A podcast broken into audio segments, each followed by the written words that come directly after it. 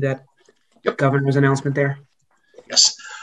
Pursuant to Governor Baker's March 12, 2020 order suspending certain provisions of the Open Meeting Law, General Law, Chapter 30A, Section 18, and the Governor's March 15, 2020 order imposing strict limitations on the number of people that may gather in one place. This meeting of the City of Medford Zoning Board of Appeals is being conducted via remote participation. No in-person attendance of members of the public will be permitted, but every effort will be made to ensure that the public can adequately access the proceedings as provided for in the order. A reminder that persons who would like to listen or view this meeting while in progress may do so by accessing the link that was included in the meeting agenda posted on the City of Medford website. If despite our best efforts, we are not able to provide for real-time access, we will post a record of this meeting on the City Town's website as soon as we are able. And- Okay, we have two, two matters on our agenda tonight. We have the continuation of the 34 Linden Street matter, and then we have a new matter, 19 Dexter Street. We'll complete uh, 34 Linden Street first. Um, Dennis, do you want to read that agenda item? Sure. Uh, 34 Linden Street, case A-2020-13. Applicant and owner David and Charlene Baloo is petitioning for a special permit from the Chapter 94 City of Medford zoning ordinance to allow the open storage of vehicles. Right, and um, member of the board, uh, Yvette Velez is absent at this time, so this evening I'm appointing um, Associate Member Jacqueline Doherty to serve in, as a voting member on our two matters tonight pursuant to Section 35 of the zoning code. So, Ms. Desmond, um, you submitted some additional stuff, uh, most significantly uh, a noise study. Um, do you want to um, present this additional information? I, I leave it to you as to how you want to proceed. Thanks. Uh, Good evening, Chairman Carmen and members of the board. Here with me tonight is John Matthews, the manager of UCall We Haul, and Robert Rossetti of Rossetti Acoustics and Associates in Multimedia. Uh, As you know, it's continuation of the hearing. At the hearing, the board provided us with an opportunity to hold a meeting with the neighbors, which we did uh, last Saturday morning, and to supplement our presentation with a landscape plan, vehicle travel plan, and to take some sound measurements with respect to activity. Um, as I said, we did meet with the neighbors last Saturday, and based on that meeting, I did submit to both the neighbors and the board a set of con- proposed conditions that my uh, client is agreeable to and that may uh, hopefully assuage some of the concerns uh, that the neighbors had. Uh, there were two uh, people at the meeting, uh, Mary and Michelle. I'm sorry, I don't have their last names. I should. Um, I also provided them with the report and the site plan that I provided to the board as well. Um, I think I can share my screen, Dennis. Is Uh, no, well, I, I got to swap you over. Hold on one second. Let me just make you. Did I miss the proposed con- conditions? I. yeah, I did send those. I did send those over. I sent something. Was that the one this afternoon? Yeah, we, we, I got them. I don't know. Okay. I sent it today about three o'clock, I think, 1.30, 1 to 3, 1 in that sort of time frame. was one of the attachments the OSHA, um, Right. Correct. Yeah. and then Um, there was, and then there was something else with proposed conditions. I, um, I guess I, uh, I have are- them on on my screen if I can show them. Um, yeah, so I can go through them when when we're ready. If you want, I can go through the site plan first. Okay, yeah, I, I don't want to interrupt your presentation, so ho- however you want to proceed. Okay, so Sorry for sure. that. Um, so the site plan, we've increased the buffer. Originally, it was a five-foot buffer. We've now increased that to 10 feet um, and put plants, um, suggested arborvitae's along that line to shield the view. Um, in connection with uh, the advice of our expert, uh, sound expert, um, we will also construct a, a solid fence that should buffer some of the noise, a six-foot fence along that property line as well. Um, we've also changed uh, the location of, if you recall, the dumpsters were originally on the original plan on the um, left-hand side of the property closest to the apartments, if you're looking at it. Um, we've switched that and put the dumpsters on the other side, again, on the advice of the sound expert, um, who indicated that you want your sound kind of over here where the other construction area is and not close to the apartments. Um, in addition, you'll see, and I put this measure and it wasn't, Um, Kathy, yes, I'm not sure if the site plan is up. I mean, I don't see it. No, it's not. It's, I'm, I'm it seeing says it. I'm sharing my screen. Right, but you have to click on the revised. When you're sharing your screen, you have to like decide once you open up the revised site plan, you have to switch over to that uh, item. So there Is should some- be. Is something showing up now on the shared No. screen? It's your folder tree. Yeah. Double click. So it says that you are screen sharing, but Right, you are. We're seeing your like, you know, that's All right right. there, but not the actual file. So can I, if I, so if I hit that, you're not seeing the revised site plan? Double click No. that, perhaps? No? Okay, let me see if I go back into my, Do share screen again, and then it should give you a, a list of windows to share. I think. okay. You can, yeah, you can also choose um, advanced options and it'll let you pick just a portion of the screen and you can pick exactly which, which part you want to share. Okay, so if I, does that, is that up now? Yep. Yes. Okay, all right, sorry. I practiced this too and I still failed. We got there. So anyway, um, I've got the ten foot buffer here, uh, arborvitae's, and then a solid six foot, um, fence, uh, again, on the recommendation of, um, the acoustic specialist. Uh, we then moved the trucks to, to this side and, and put the dumpsters where all the, the, the activity would actually occur on the side closest to the construction site, which is existing. Um, I didn't have a measure from Medford Engineering, uh, but, but the plan is to widen, um, the, the, the curb cut that's existing so that they can make an easier turn back into the, the lot. Um, I did use my measure on my computer and it's 1.18 inches under the scale. Um, it's one inch for every 20. So I believe it's about 24 feet would be that opening. Um, and that would then allow the cars, to, the trucks to come down and back in to the driveway. Um, and if they were picking up a dumpster, they would back in and, and head over to this area away from um, the, the condo and the apartments. So those are the changes that have been made to the site plan. I, I don't know if you have any questions with regard to that. I don't about the changes. Uh, Jim or Jacqueline, do you have any questions?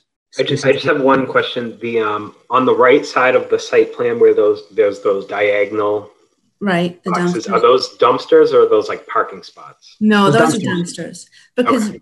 really, in, in terms of the employees in the traffic here, you're only going to have, um, Mr. Matthews indicated to me that both he and his son are really the only drivers at this point. So you're going to only have two, possibly three people coming in to pick up trucks. Um, so, you know, if they're picking up a truck, they'll replace their car where the, where the truck is essentially. Um, and, and this way they can slide in and, and get the dumpsters, um, right when they turn in. Well, That's the plan. Is there any plan to eventually have additional drivers? Um, I, I- you can ask, um, you know, Mr. Matthews that I don't, you know, I don't think he's had in general more than, than two or three drivers, uh, that are driving into the site. Um, you know, I think, I think when I, I spoke with him about it originally, I think we had three that would be the case, but it wouldn't be 20, uh, you know, it would be, there's only, there's five, there's five trucks. So, um, at most you'd have, you know, I suppose it's possible you could have five drives, but right now he's only got two that are, are qualified to, to drive the trucks at this point. And it was be him and his son. My, my note, my Right. notes from the last, my notes from the last hearing indicated that the the dumpster moving would take place between 5 p.m. and 7 p.m. Is it was I my notes correct on that? So, right. So if, if they knew that they were going to move dumpsters in the morning, I, the, the agreement, and I think I put that in the, the proposed conditions, that they would set those up in the evening at the end of the, the day um, and load those dumpsters so that if they had a trip to make in the morning, those dumpsters would be on the trucks and just ready to pull out. I see.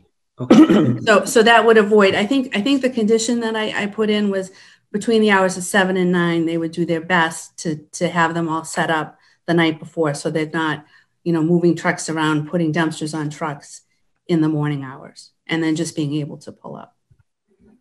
Okay. Okay. Um, and so I had, let me see if I can, if I take this out. And, and I think I can show you the pictures. I'm hoping I can show them um, better than we did the last time. Let me see if I can. I can screen again. Okay. Now, I'm not sure, Dennis, I think this is might, might be where you've. That was where I screwed up last time. Yeah. So Yeah, I'm not so sure if I can go through. Can you see that? No. No.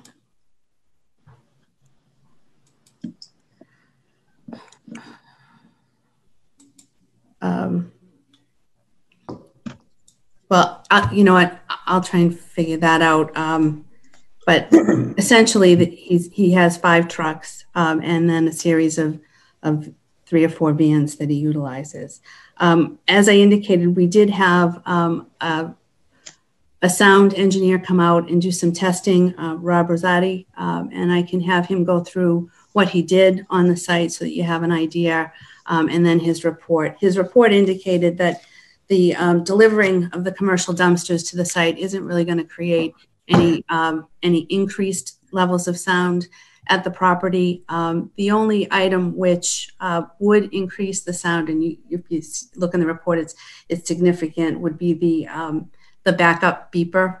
Um, I did include for the board um, the OSHA regulation uh, in that regard, and and that OSHA regulation isn't a general regulation. It applies only to construction sites, which this really isn't. Um, but essentially the backup beeper would only need to be used if you had employees in the yard with you. If you're alone off a off a way, it's not something that's required. And also, if you had someone on site with you, uh, you could you could um, have someone in, in instances where you have no ability to see behind you, um, you know, kind of guide you in. So I think the only place that we would really need the backup beepers may be when he's moving from the street to the property. I think once he is in the property area, um, he would be in a position where he could shut that beeper off. And he does have a switch that allows him to do that. Um, in the proposed conditions that I have uh, put out uh, to the board in the, in the neighborhood, I've suggested that, you know, as much as we can and to the extent permitted by law, which right now is permissible, um, that he would cut that beeper switch uh, so that when he's in the yard, uh, that isn't going off as he's backing up to pick up a dumpster. And that's the most significant, if you look at the report, um, that's where you get the most significant increase in noise. So I'll let Rob Ros- Rosati uh, explain what he did on the on the property and, and how he arrived at his results. Hello, everybody. Um, so the tests were fairly straight ahead. We came on site and uh, had the a couple positions labeled on the site map that we provided uh, called Photo One.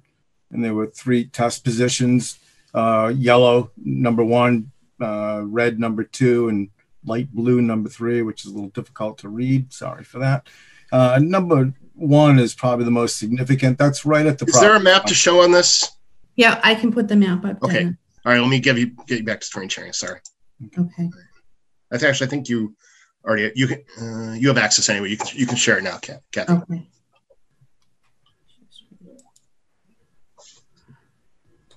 So the two main lake locations where we capture the sound level measurements, and I'll I won't say too much more until yeah, let me see if I can just get it up.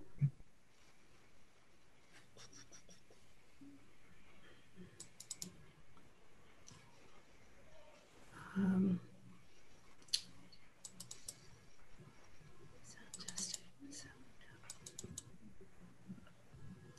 Okay, if I stop share, then screen share again. I'm sorry. Let me just do this. Okay, here it is. There we go. Everybody can see it? Uh, yes. Okay. Is it small on everybody's screen? Does, does Kathy need to enlarge it? Or yeah, I can a little bit. I can see it. I mean, I think that's good. That. Okay. Well, almost right in dead center, there's a yellow circle with a line next to right to the left of a bush. Yeah. And right along the orange line, which represents the approximate uh, property line between uh, the 34 Linden Street property and the apartments. So that's a very significant location. And so we captured many measurements there. Uh, three categories mainly. One, when there was lack of any distinct sound that we could identify. That is, no dogs barking, no doors slamming, uh, no bulldozers in operation next door, and no dump trucks um, uh, unloading, and, and, nobody flying down the street in a dump truck, which we observed uh, probably six or seven times while we were there. So we had to stop and start measurements um, several times in order to uh, dismiss some of those uh, distinct noises, as we'll call them.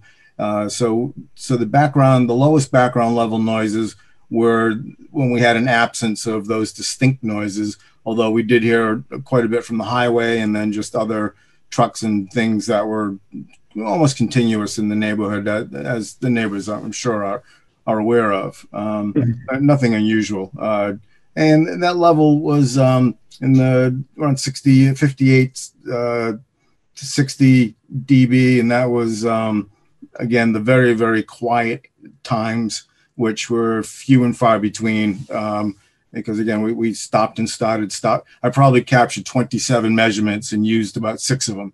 Uh, the rest of them being corrupted by uh, noises that are, I mean, that are part and parcel to the neighborhood. But I didn't want to uh, seem like we were uh, elevate, you know, falsely elevating the overall general noise of the neighborhood. So we took great care in trying to eliminate those uh, those one-offs, as we call it, or those distinct noises. Uh, but the general noise you know, was elevated. I mean, it was more than a normal city uh, neighborhood would be. And then when we heard uh, a truck going down the street, uh, fairly normal sound, not uh, hitting a bump and and having a lot of other noise, bangs and bumps of the metal on the body.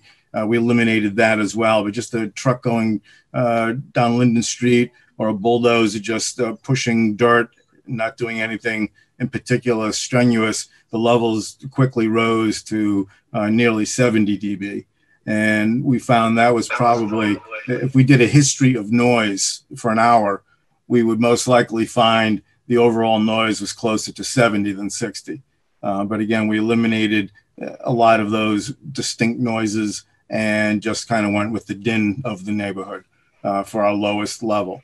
And then relative to that, the truck noise um, uh, from loading and unloading the dumpster really was below those numbers, except for the fact when the backup alarm was sounding, um, then the level was elevated and I'd supplied a chart which kind of clearly showed the level of the backup alarm uh, being significantly louder than, uh, say, the din or the other noises of the neighborhood. But they, that was again very, um, very intermittent. Uh, it was a, it was not a steady tone. It was a, you probably heard backup alarms. It's a pulsing type noise, and it's particularly loud if you're directly in line on axis with the truck's path. If you're off to the side, it actually drops dramatically. So it's what's called it's very, very directional sound. So if you're really right right behind the truck, you're going to hear it loudly in really a very narrow path behind the truck. And so that's good for safety and good for uh, the flanking areas as well. Because if you're literally standing 20 feet away from the center path of the truck, the sound drops by about 12 dB, which is a tremendous number, a very, very large uh, drop in level. And um, and as Kathleen was saying, the alarm can be defeated once the truck's on the property, and it, it could actually be, um, uh, I think, not used at all if somebody else is directing the truck. And there's a lot of other uh, OSHA codes that you know really allow some leeway there. And I'm not an OSHA expert, so I'm not going to say any more about those uh, rules and regulations. Um, but we did, uh, you know, extensive uh, measurements on that property and uh, that and we believe the fence. I had recommended a solid fence. So as Kathleen mentioned, that will be erected, and that will certainly stop the tone of the backup alarm um, for at least the first floor residents and uh, and a little bit to the second floor. Really depends on how close the truck is to the fence. The closer the truck is to the fence, the more the sound will be mitigated. The further away the truck is from the fence, the more it can kind of hop over it a little bit. Um, but again, if it's further away from the fence, it's going to be quieter just by the laws of physics that say if the source is further away, the sound is going to be quieter at the apartment. So uh, it, none of the conditions seem like they were, uh, uh, you know, tremendously greater than than what the neighborhood is kind of accustomed to. And then um, I know a common question I'm asked is what happens if you take this new noise, we'll call it, um, and add it to the existing noise? So if we had, say, 50 dB of existing noise and now another new source making 50 dB of noise, do we get 100 dB of noise when they add together? And the answer is, is not. Uh, the way the decibel range works, uh, is that if we had one sound of 50 decibels and another one of 50, they would add for a mere 53 uh, total of the two. Uh, so that's how dB, the dB scale, it's a logarithmic ratio. Um, uh, it's not actually a unit of measurement. And so the new noise of the truck and dumpster operation is not going to say uh, arithmetically add to the existing noise. It's not going to take your noise floor from here and now all of a sudden raise it up this large amount. Um, it's basically going to uh, fit fit right in and sometimes below.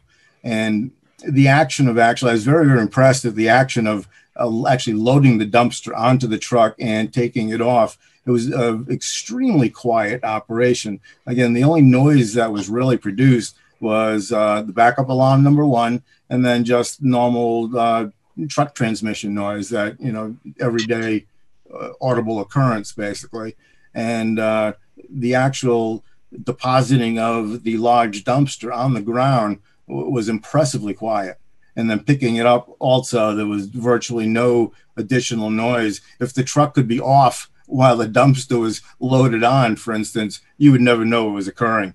You could be standing in your driveway at the apartments and really not know what was happening. That's how quiet the actual process is. So it's really just uh, the only noise is again backup alarm and just normal truck noise.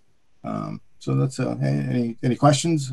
Yes, so that was a question I had about um, capturing the sound of of the loading and the uh, unloading of the dumpsters. Um, the, yeah, yeah, on page three of your report, sound level test data captured, test one through 8 mm-hmm. Any of any of those include that act, the act of loading or unloading the dumpsters? Yes, yes, so, several of them incorporated that, including the um, number four on the on the single page that has the big green chart on it. And the the quietest, probably the quietest part, uh, if I did a history of sound of that process of uh, loading the dumpster on the truck, the actual motion of the dumpster would be the quietest aspect of that. It would it would it would totally be masked by the noise of a truck just moving at one or two miles an hour. Um, you know, so we're talking very very slow. Mo- everything's very slow motion. and uh, the, the, the dumpster goes off very slowly, comes on very slowly, and even being empty, a hollow, empty steel dumpster virtually made no additional sound when being um, uh, put right down onto the ground. It was uh, impressively quiet. So it did not stand out among the measurements. There was virtually no indication that that was occurring over the truck noise. Did I, uh, did I get that answer? Do you? Yes, perfectly. Thank you very much. Yeah. Um, did you give us the number for, I think you said that 70 was what you used for the baseline decibels. Did you give us a number for what the backup noise was if you're directly behind it? Yes, that um, was around 80. That's test, I see that test four, 80, 85. Yeah, 85. Yeah, 84. Oh, okay, perfect. Yep. And then test eight, there's another time where it's only 75. Yeah. Yeah. And then test Yeah, again, seven as well, yeah. which is closer to the property line, is 66. Well, that's, that's going forward though. There's no backup alarm when it's going forward. Right, right. And Oh, the okay, difference, sorry. yeah, and the difference is like, again, the, the alarm was very directional. So worst case, um, I was standing very close to the rear of the truck at one point, and that's when I captured the very loud level. I was also very interested to see what frequency range it was in in case we needed to do some supplementary work, or I just wanted to have that data.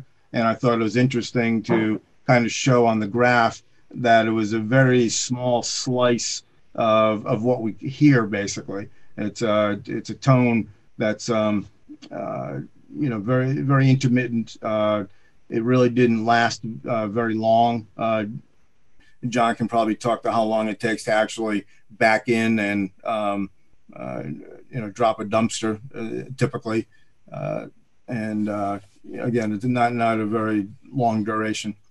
Yeah. And then, the, and then, and then the lowest you were able to get with ambient noise of basically low 60s or perhaps high 50s is when you were very careful to do a reading when the, you didn't hear basically anything. Do I understand that correctly? That's That's, correct. kind of that's kind of Yeah. how you open your. That's when we could we could kind of clearly hear the traffic uh, of the of the highway. So without Mr. So without Mr. Matthews' operation and just generally the neighborhood as it is during the day, you- you're generally looking at something in the low 70s. Is that what test one kind of represents? Yes, that's correct. Okay. And then would I be correct in understanding that even if you wanted to take the absolute worst case scenario for the backup noise at 85, adding the 85 and the low 70, 75 for the typical, you're not going to you're going to end up only slightly higher adding those two together, correct? That's correct. Yes. Uh, Okay. yes. Very, very, very. In fact, well, actually, if you take two noises and there's more than a nine or 10 or 11 dB difference between them, the lower one, you can kind of throw that number out. It- When you're it talking, you- you're talking about if there was two of the vehicles backing up at the same time, right? Is that? No, sorry. So I Um, know I'm talking about if we say that the neighborhood has a baseline of 70, 75. Oh, I see. Oh, the, oh, the yeah, I just want to make sure plus- for everyone oh, listening that what he's saying is the when the truck is backing up at the worst at the the highest we got was an 85. It's not as though what he was saying that the 70 and the 85 add together. I, I think you're saying that essentially you would just have the 85 for that interval. You've got it exactly right. If there was a 75 and an 85 simultaneously, uh, it would sound like you know 85.1 or something. It would be absolutely you know inaudible. You can measure maybe a tenth of a dB, which we cannot typically hear. Uh, So yeah, theoretically, it'd be uh, slightly greater, but not audible. Yeah. Okay. And again, and, and as the truck's moving, particularly uh, as it was shown on Kathleen's plan there, the, the truck is kind of in a uh, rotational motion. So the sound's going to kind of be spread out a little bit too. It's going to help even it out a little bit more. There won't be as much, um, uh, you know, if the truck was in one place making one noise, that would, it would not be dissipated. And um, your, your hearing sense might feel there's an accumulation but it's always in motion and it's in this kind of curved path. So that, that's very good for dissipation and for not triggering, say, the, the brain to say, oh, there's a noise over there. It's it's uh, a psychoacoustic phenomenon when it, when the sound is dissipated and not kind of abrupt and uh, constant. Uh, we tend to uh, not notice it as much. So it's um, it should be. And then again, this is without the fence as well. So all, all the testing uh, the levels on the other side, on the apartment side, will be lower uh, than we measured in general. Okay. Thank you so much. This was tremendously helpful. I don't know if uh, James or uh, when you have any other questions? Um, no, I, I don't. That answered all my questions. Okay. Uh, Would you like me to go through the proposed conditions that we have proposed to include? Yep. We'll move on with whatever whatever you think the next step is. Okay, um, let me just stop sharing for a minute and pull this out.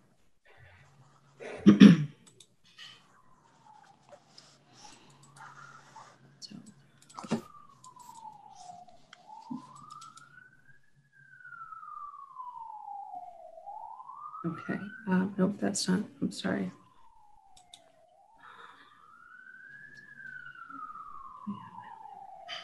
I'm sorry, I thought I had them in the, um, the presentation items, I don't.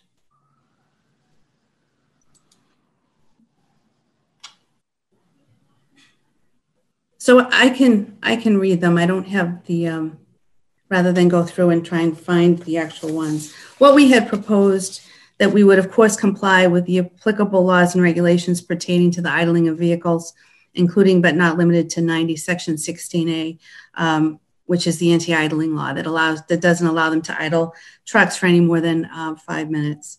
Um, that they would not perform regular maintenance or repair vehicles stored on the subject premises with the exception of minor repairs such as a flat tire or something necessary to remove the vehicle from the property. Uh, that they would keep the subject yard in good repair and order, maintaining all landscaping and fencing and removing any and all rubbish or trash that may collect on the premises. Um, and this is what we talked about with regard to um, the backup alarm to the extent possible and to the extent permitted by law when loading dumpsters onto vehicles within the confines of its yards we shall we all shall avoid the use of a backup alarm um, operating compliance with city ordinances uh, this includes the restricting of noise performance of work or other associated activities that would create excessive noise uh, to those hours between 7 a.m. and 6 p.m. Um, to the greatest extent possible, where dumpsters will be moved off the premises between the hours of 7 and 9 a.m., that they will load the dumpsters onto the commercial vehicles prior to close of business the prior evening. And then um, when entering and exiting, this seemed to be a, a large concern primarily based on, um, I believe, the construction site next door um, and, and the vehicles um, going up and down the street at, at, rather rapid rates. So this condition would be that they would exit and enter, enter Linden Street, exercising reasonable care and shall limit speed to 15 mile per hour, 15 miles per hour in the neighborhood. And actually, that's probably faster than than what they would go even at that point, uh, but somewhere between 10 to 15 miles per hour. I don't know if you said it, so the um, the dumpsters would certainly be located in the manner shown on the site plan, right? Mm-hmm. Mm-hmm. The other thing which I didn't include, um, which we we discussed in terms of the single family dwelling that's there, it isn't really a neighborhood concern, but certainly if it was approved that the kitchen, uh, which is in that existing dwelling, was to be removed. Um, yeah, I have that. I have that, I have that from my, I have that from the previous hearing. Okay. Okay. So in, in terms of the finding for, for what we need, um, to, we're talking to about, we're talking, we're talking about section 81, subsection F, factors one through four, correct? Correct. Mm-hmm. Correct. Yeah. Use 44, I think. Correct. And, you know, we talked about, I, I think um, at the last meeting, and, and there was some input from the building inspector that in fact, um, not that this is this is sort of close in terms of it being an accessory use to open storage, and that if another industrial use um, ha- would be storing vehicles, trucks on the property, in a lot of cases it would be viewed as an accessory use, which is an allowed use. Um, it's not here, and the, the building uh, commissioner deemed it not to be because specifically it, because of the dumpster storage piece of it. Um, but with regard to the trucks, even under an accessory use, um, that would be allowed as of right. And, and so, I if there, so, if, so if there was no dumpsters, you could use this property to store big trucks on it and come and go at all times, and you wouldn't even be here before us, right? Correct. If it was an accessory use to what the use was. If it was light industry, Cardee Corp, I think, is a, a perfect example across the street. Um, they store trucks that used to represent them. Um, they store many trucks on that property, you know, as, as an accessory use to their, their business. Um, and, and actually, in, in, talking with the neighbors about uh, Cardee and the history, because they had been there for quite some time, I think the routineness of, of the vehicles coming and going um, made it less offensive. Um, and, and that will kind of be what this operation is as well. Um, you know, he may have to come back to get a, a dumpster in the middle of the day on occasion, but they're going to come out and they're going to go in. And, you know, dumpsters don't make money sitting in the yard. So um, there probably aren't going to be a lot of dumpsters there most of the time. I think um, John had mentioned when he was uh, there Saturday that in his lot that he currently has, that he had two dumpsters and one truck. So it's not as if it's going to be all of the dumpsters and all the trucks on the property every day, 24 7. They're, usually on, they're usually on site Correct. Mr. Matthews, are, are, a lot of them on site for extended periods of time while a job is ongoing? Uh, yeah. You want to speak to that? They're actually on the on the site for the whole duration of the job. It might be six months, a year, two years. Oh, yeah. sorry, Mr. Desmond. I, I, hope you didn't mind. I addressed your client directly. No, that's fine. Yeah, I want, yeah. Okay. Uh, Jacqueline, um, James, you have any other questions? Oh, Ms. Desmond, I'm sorry. You all set? That's okay. Yeah, um, just to go through the, the finding though, it, it is an industrial area and the current use as a single family home doesn't really fit the district. And in fact, uh, if someone to, were to demolish that house, it would have to resort back to an industrial use without a use variance. Um, I think we've gone through the sound and, and what effects it, or impacts it would have on the neighborhood. I think it's kind of a modest use compared to some of the other uses that could be allowed as of right in the district, including an automotive repair establishment, um, heavy repair, and light manufacturing, uh, which would be much more continuous during the day. Um, you'd have employees coming and going, and that's really not what this um, this business is. Uh, in terms of, of pedestrian nuisance and vehicles, again, uh, they're going to be loaded in the afternoon if they're going out in the morning. Um, we only have one or two drivers. Um, so I, I, don't see that there's uh, a real nuisance to pedestrians in this instance. And in terms of adequate and appropriate facilities, it's in an industrial zone. It has the required 10,000 square feet of land uh, that's required for an industrial use. So I think we fit the criteria for a special permit in this instance. And that's what we would ask for. James, do you have anything else? Anything, any questions or any other comments? Jacqueline? Um, no, I think the the main question I had um, last month was that fourth prong about the adequate and appropriate facilities regarding um, the trucks being able to turn around and make sure that that wasn't going to be an issue for the neighbors. Um, and I think that that has been adequately addressed. Okay. Um, if anyone wants to be heard further on it, um, just try and, uh, and members of the public that want to speak on this, just try and uh, limit. We had extensive public comment last time, so if any comments, limit them to the additional information provided tonight concerning noise and the additional conditions and whether those are satisfactory to you and why or why not. So, Dennis, uh, the uh, the floor is yours as to how you want to uh, right. receive and order public comment. Um, there were some of us who were in here last time, but um, if you do wish to speak, um, down on the little reactions, you can either you know give a little hand clap like that. Well, all right, there we go. And so just do a little motion like that, and then uh, we'll go to you. So we have one so far. Let me just. Uh,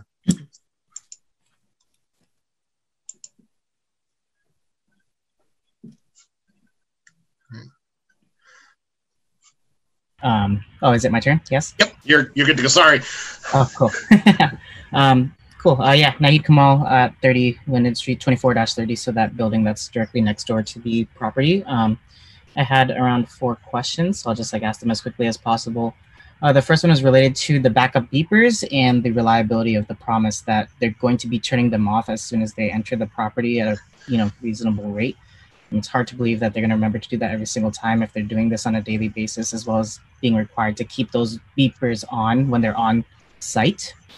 Um, I saw on that uh, diagram, uh, basically, of the sound measurement test that 75 decibels was the measurement that they got 29 feet from uh, uh, our property. Um, it was is that correct? Was it 29 feet from our property or 29 feet from where the actual um, work was It says, being? it says 29 feet from apartments.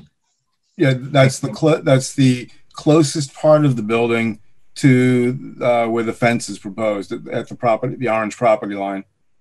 So that's that's the the closest part. There's two parts of the building that protrude out further than the rest of the building, and it's 29 feet from the face of that building to the property line.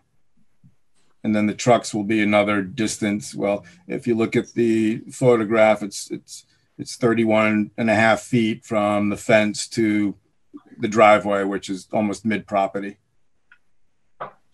Okay, gotcha. So 75 decibels uh, in in what I have looked into in the past is the equivalent to a busy restaurant. Um, so I'm not too sure how I feel about that, and that's just a comment on my part.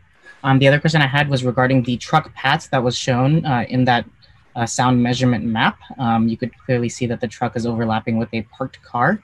Um, if we look at the street of Linden Street from sidewalk to sidewalk, you can assume that it's around like let's say 23 feet across if you park a car there, let's say there's 10 feet taken away from that, um, is that 15 feet enough for these large trucks to be going in and out and maneuvering safely without, you know, causing any issues there? Um, I'm not too sure about that. Um, and one of my other questions is, so you mentioned the combination of, you know, 50 decibel noise over here, 50 decibel do- noise over there. If they're both happening at the same time, you're only seeing a logarithmic increase in sound. But I think our concern as neighbors isn't the combination of sounds, but the increased frequency of us hearing these sounds throughout the day.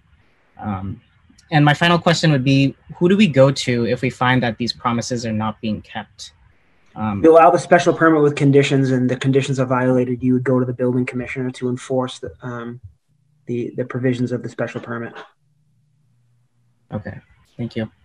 And and that's all. Um, my concerns are still around these the sound um, issue as well as the parked cars and the logistics there of how they're going to be maneuvering these vehicles in and out. Thank you. Ms. Desmond, am I correct that um, one of the conditions would be they would turn off the backup alarms to the extent permitted under applicable regulations? Correct. Was that one of your um, one of your uh, conditions that you stated? It is one of the conditions. It's condition Okay. um, number number four.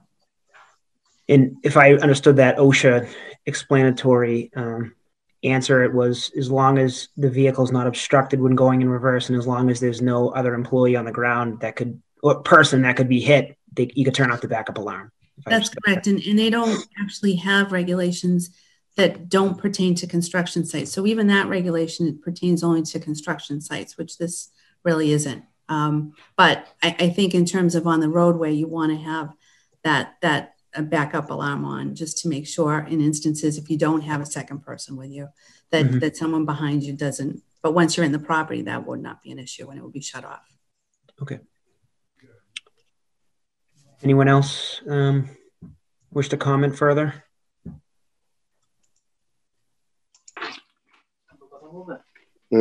Yeah. Yes. How can I type it? Huh? Yeah, you can. I can talk? Yeah. Hello? Sir, what's your, what's your name and your address? Uh, yeah. My name is Abu Kamal. Uh, I'm residing at the Teddy Linden, Linden Street on, on apartment one. Few of my concern uh, regarding the new proposal is uh, is not only concerned about the the noise, it's also concerned about uh, six 40 feet dumpster, six, four, uh, six of the 20 feet dumpster, and also five trucks. Uh, everything is there. It's going to look like a, a war zone. Uh, it's it's environmental hazard. You know, it's, it's all the the the dumpster sitting there. Uh, first of all, and second thing is uh, the I was speaking loudly last time. Also, city official should consider the way they're considering the industrial zone. I understand this is an industrial zone. Uh, administration is considering to let them in, but at the same time, uh, my concern is as a residents, uh, are we getting any kind of support from the administration to having a peaceful life in a daily basis? Because most of the the the permission was given to the to the new uh, tenants here, the tow company and the McCord, starting their business 6 a.m. in the morning till 9, 10 o'clock at night. We are hard, hardworking people. We work to make our living. Also, the other residents as well. But if you extended the hour like this, 6 a.m. till 9 a.m., how we're gonna make our living? You know, we do need to have, have some sleep. You know, if this kind of noise is gonna be going on till nine o'clock at night or seven o'clock at night, uh, there's no peace of mind for us. So my only concern is, I hope the the city official should consider industrial zone as industrial zone at the same time as, as because we are residents here living here for the last 20 years we should have a good consideration from the city as well thank you very much that's all Thank you, sir. Anyone else want to be heard regarding Linden Street?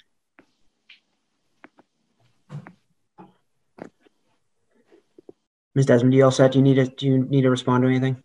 Um, I, I just respond to the hours of operation because I, I think that there's a misconception that this is going to be operating very early in the morning at six and, and until nine at night. And, and we, you know, this is conditioned essentially between seven and, and, and seven or six. And, and like I said, the night before he's going to load his vehicle so that there isn't any issue between seven and nine with backups and dumpsters to, to the greatest extent possible. I think, you know, John comes from Medford and, and I think he intends on trying to be a good neighbor um, and, you know, would certainly be approachable by the neighbors if they had an issue.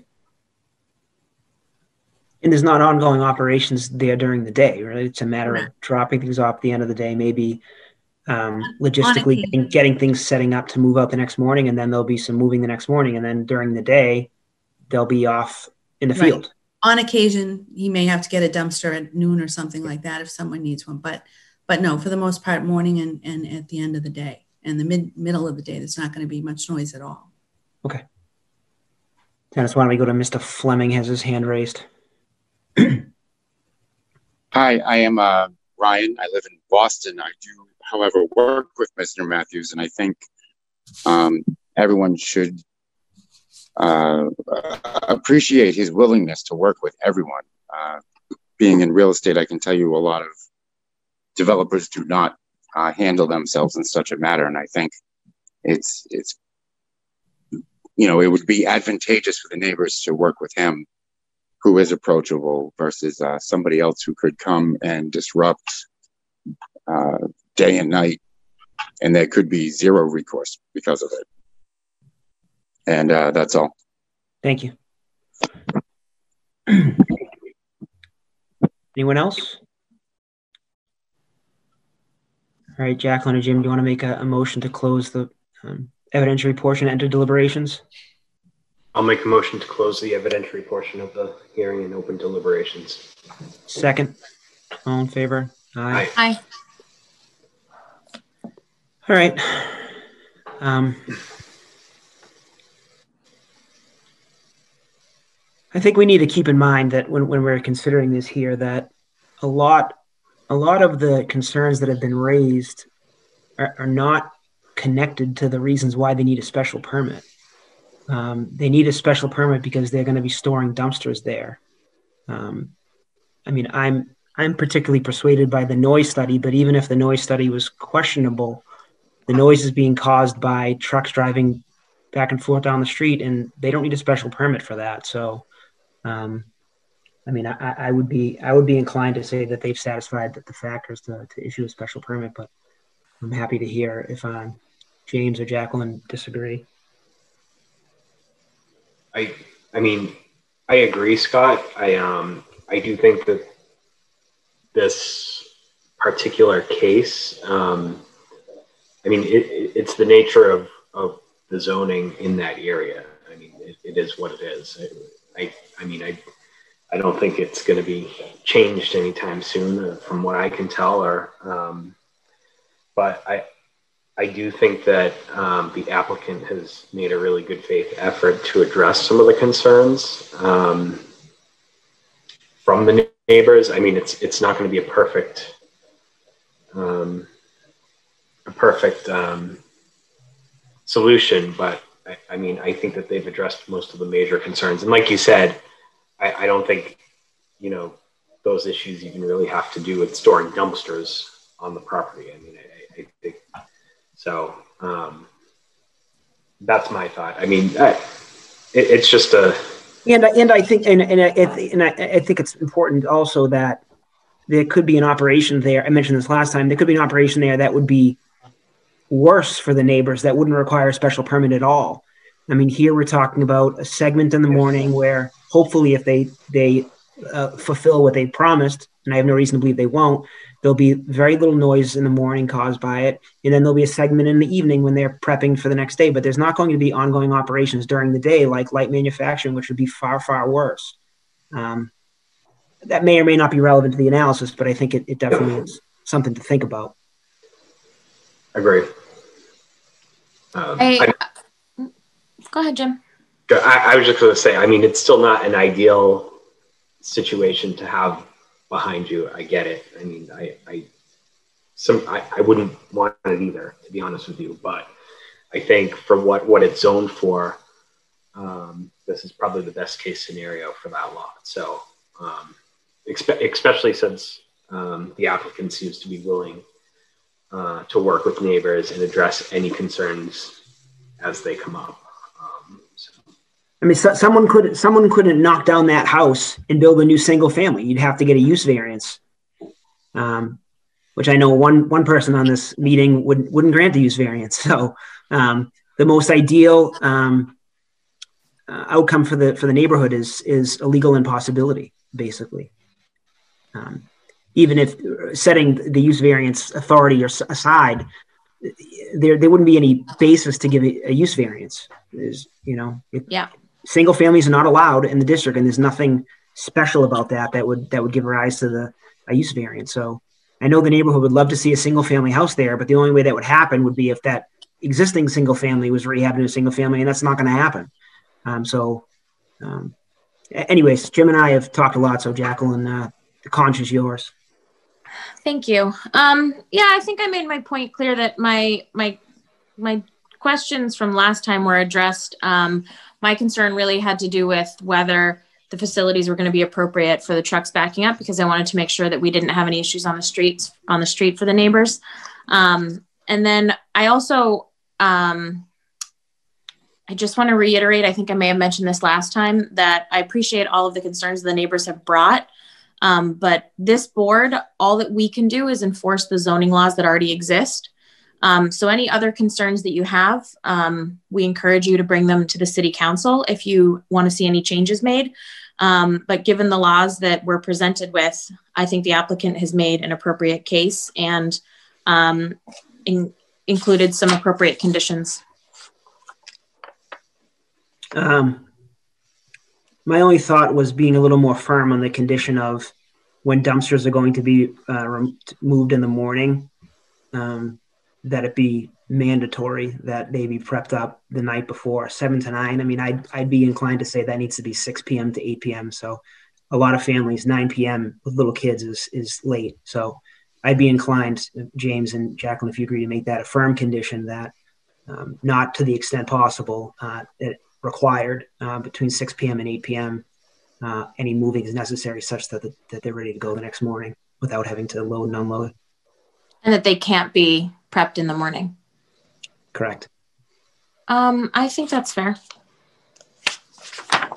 I, I mean, I, I would agree with that, but I mean, I don't know. I, I can't imagine that there would be circumstances where they may have to load stuff in the morning. I don't, I, I just, I mean, that seems like a really. You think it's true draconian? But. Well, what if we. Jim, if or if that's a concern, what if we well, let's ask the applicant first of all, because if they'll agree, then it's moot. Yeah, absolutely. Um, yeah. but I, if we, what if we, is there a way to say that to the best extent possible, it needs to be done the night before and it can't be done after 8 p.m. And then in the morning, just so that we make sure that it's not starting at like six o'clock when people who finally got their kids to bed, the kids are still sleeping, that type of a thing. Um, that they'll endeavor not to do it in the morning, but on the odd occasion that it has to occur, it can't start before, you know, 7 a.m. or something. I think that's what we had. Um, I, I, think originally it was seven to seven. I don't think, and, and John, am I correct that um, eight o'clock was never something that was in the picture here? I think the latest that anyone would be on site would be seven. Um, so I, I, don't think that the evening portion of it is, is, a difficulty. There may be a situation where he get a, gets a call the night and says, "Hey, can I have a dumpster?" And then you've got to load one in the morning that you didn't anticipate. Um, and I think we had seven o'clock in the morning, and I can further clarify that in the condition that that would be the start point. It wouldn't be any earlier than than seven in the morning. Um, okay. Than anything. And, and, then and then when you do it the night before, it wouldn't be any later than seven p.m. Because I thought you made a reference to set. You, you would happen between seven p.m. and nine p.m. Which no, seven and nine in the morning. So to the greatest extent possible, between the hours of seven to, and nine in the morning, we wouldn't be loading dumpsters. We try to do it the evening before, so that that oh. the evening in the evening before in the evening before the shut off time would be what seven. seven.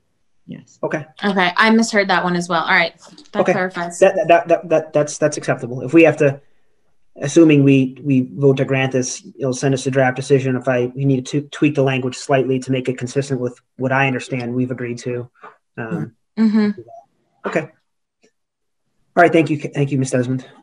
Another question, um, just on 3036 Salem Street. I'm curious as to maybe when we would get a decision on that. We're in the middle of deliberations right now in oh, your case. Sorry. You're asking about a different case. I'm sorry, I thought I was. I, I, thought you were done. I'm sorry. Monday. Thank you. Demerits, demerits for you. I, I never ask. Only through Dennis. Um, okay, so I feel comfortable that we've covered what we needed to cover. Okay. Let's take a, um, a motion to approve the special permit with all the conditions that Ms. Desmond has gone through as slightly modified and discussed. I'll make a motion to approve the special permit with the discussed and agreed to conditions. Second. All in favor? Aye. Aye. Thank you. Good luck, good luck, Mr. Matthews. Have a nice holiday, folks. Thank you. You too. Thank you, Mr. Rosati. And thanks to the neighbors for Thank participating. you. Bye-bye.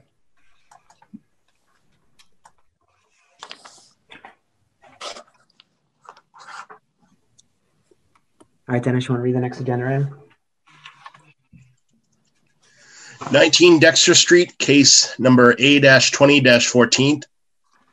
Applicant and owner Mark Wayshak and Stephanie Mann are petitioning for a variance from the Chapter 94 City of Medford zoning ordinance to install an off-street parking space on the right side of a lot containing an existing non-conforming single-family dwelling in an apartment one zoning district allowed use with insufficient parking space dimensions and setback from lot line.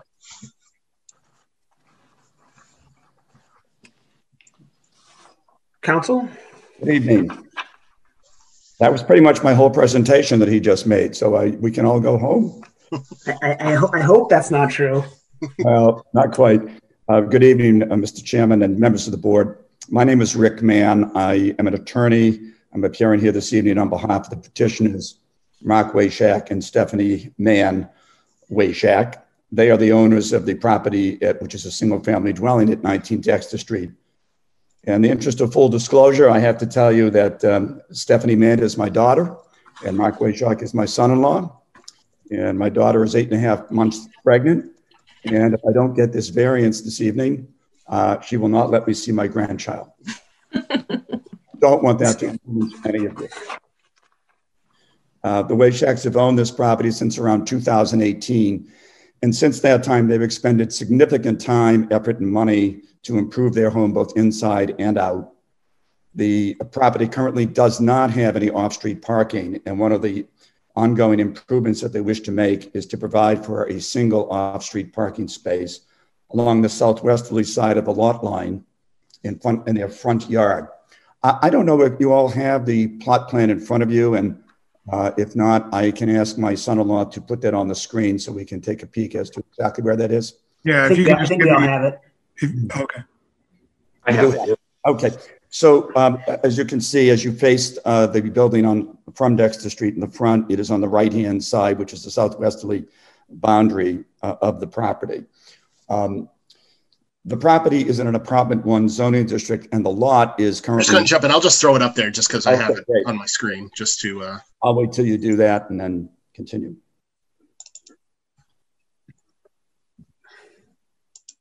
Just, Sure. just pa- pa- counsel, just pause for one second. I'm sorry. Sure.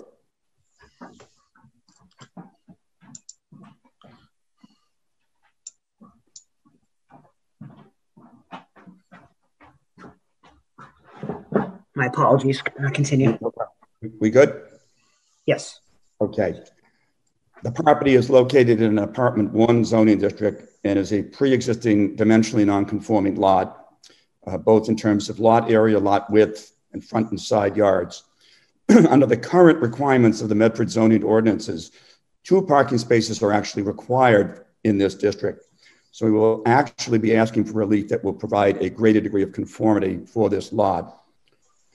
According to the, the zoning, ordinance- sure, sorry. I hit the wrong button. It's, everything back? Everything good? Yep, Okay. According to the zoning ordinance, a parking space is allowed in the front yard. The petitioners require relief because the proposed parking space will not conform both to the setback requirements along that southwesterly sideline, as well as uh, the dimensional requirements for a parallel parking space, which require a rectangular shape, uh, nine feet by 22 feet. The sideline setback is three feet. As you can see from the plan, will be about one foot from the sideline. And as far as the dimensional compliance is concerned. Uh, we are in excess of the 20 foot, uh, 22 foot length on one side, the side closest to the sideline. And if you add up the two dimensions on the other side, we're at just about 20. So we're about two feet shy. As far as the nine foot dimension, we make that on the uh, at the confluence of the street line or the sidewalk line, and we're just a bit shy in the back at seven and a half feet. Um, so what we are asking for is a variance relative to those two aspects of the, of the zoning ordinance. The odd shape of this particular lot, as you can see, is somewhat of a semi-parallelogram uh, because of the confluence of the street line there. You can see uh, it is a roughly a 45 degree angle at the front lot line. Uh, that precludes us from having a true rectangle as required by the ordinance our ability to uh, have this property on this very narrow lot um, is why we need the, the variance. And we believe that without it, we will have a substantial hardship relative to the provisions of the zoning ordinance from the relief that we're seeking uh, if it is indeed enforced literally against this law. That hardship is exacerbated by the fact that that enforcement would preclude the petitioners from alleviating in part that existing nonconformity by providing one of the two spaces that would otherwise be required in this zoning district. Hardship has been de- defined in case law as, quote, not being reasonably able to use property for purposes or in a manner allowed by municipal zoning requirements due to circumstances particularly affecting the property. The ordinance specifically allows and indeed requires on street parking for this property and the petitioners seek only modest relief from those dimensional restrictions in order to bring the property into greater conformity. Massachusetts courts have found substantial hardship where requested variance will promote safety or eliminate a safety concern. The provisions of an off street parking space will enhance safety by reducing parking congestion on Dexter Street and will also promote the safety of the petitioners by avoiding their having to access their motor vehicle in the street and their baby. And, well, I'm glad you mentioned that. I was going to say that parenthetically. Thank you. The granting of the requested variances will certainly not create any substantial detriment to the public good, quite the contrary. In fact, the granting will relieve that uh, and provide a substantial benefit to the public good by alleviating the need for the petitioners to use the limited on street parking that is available on this street, making that additional space available to someone else. It should also be noted that but for two properties in the block between the, uh, Uh, the intersecting street of Bow Street and Broadway, there are only two properties that do not have a curb cut and off, off-street parking available to them, one of those being this site. Section 94.1 of the zoning ordinance provides in pertinent part that the purpose of the zoning ordinance is to promote safety, convenience, and general welfare of its inhabitants and to lessen congestion. Granting the requested variances will therefore further the express intent and purpose of the zoning ordinance by lessening that parking congestion along Dexter Street and promoting greater safety and convenience for the area inhabitants, as well as, of course, as was pointed out, for the petitioners. Therefore, rather than nullifying or substantially derogating from the intent and purpose of the zoning ordinance, granting the requested variances will promote that intent and the purpose of the ordinance. For the foregoing reasons, the petitioners respectfully request that this board grant the requested variances, and I thank you. Thank you, Counsel. That was very, very well done. I, I appreciate that very much. Jacqueline and James, do you have any questions?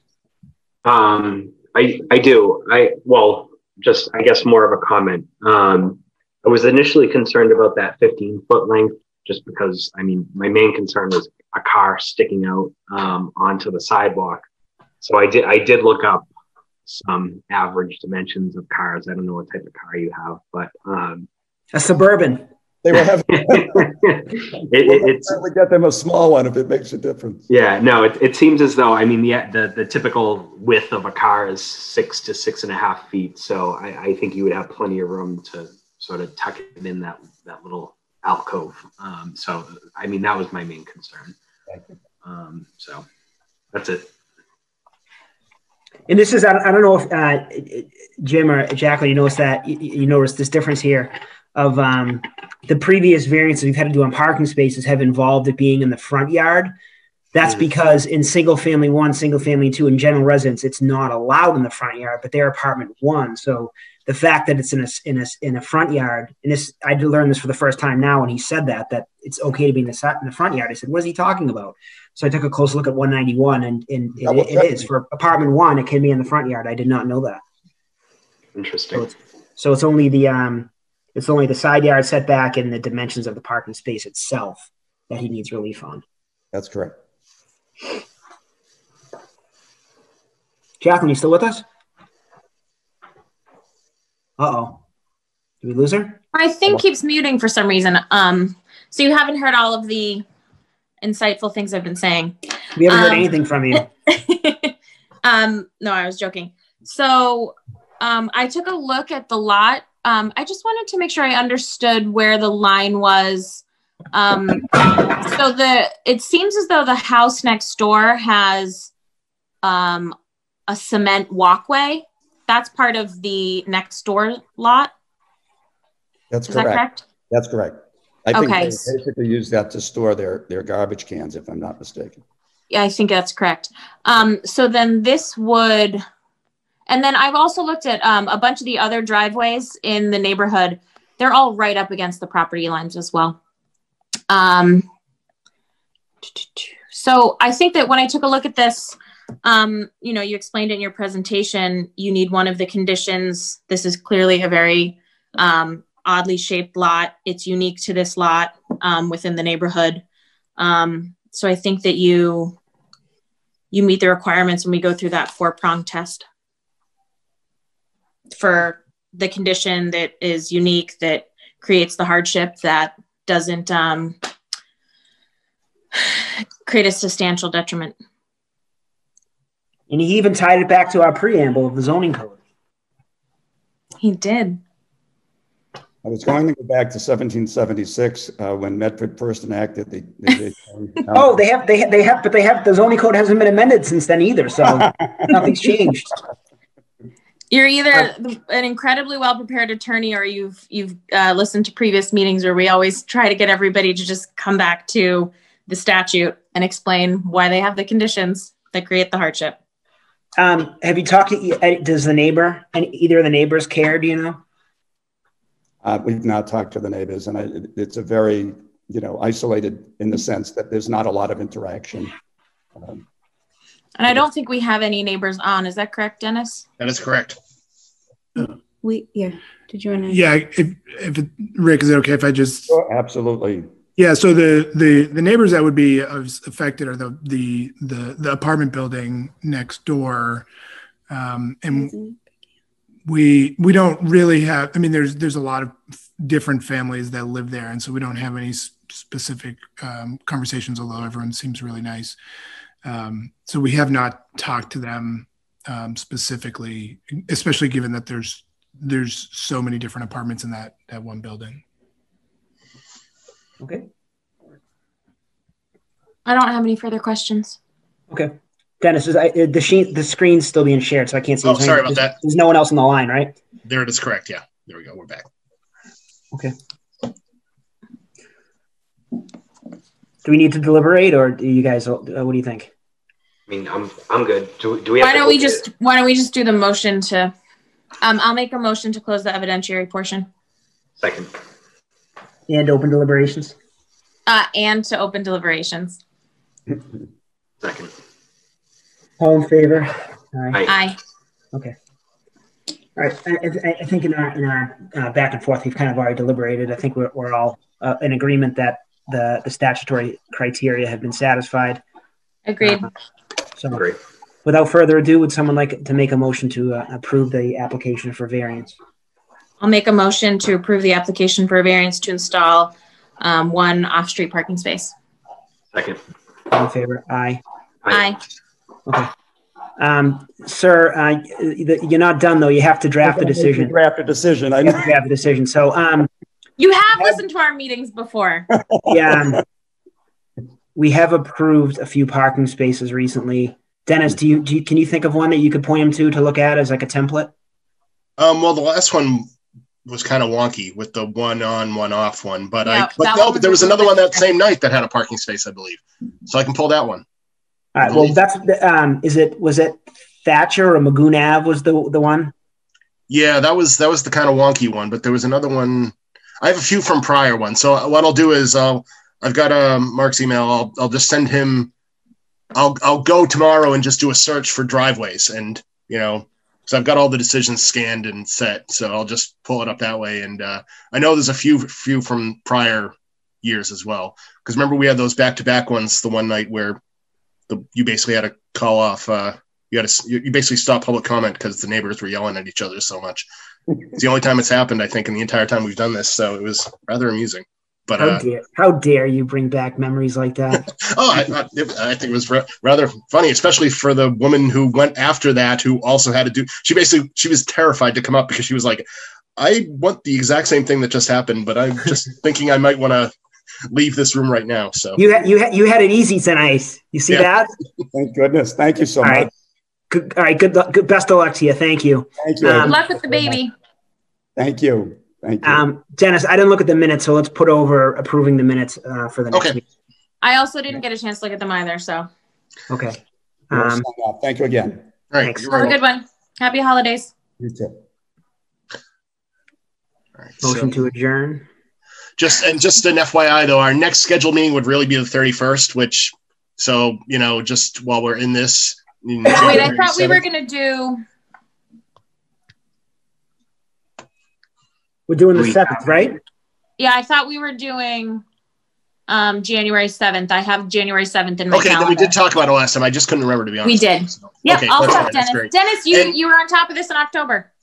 How'd that happen? So, um, so just uh, I have one filing that they may withdraw. So it's very possible we might not have anything. So it's Okay. it's there. I've been talking with their attorney, so they may because it's it's this one's actually an issue with a building department decision.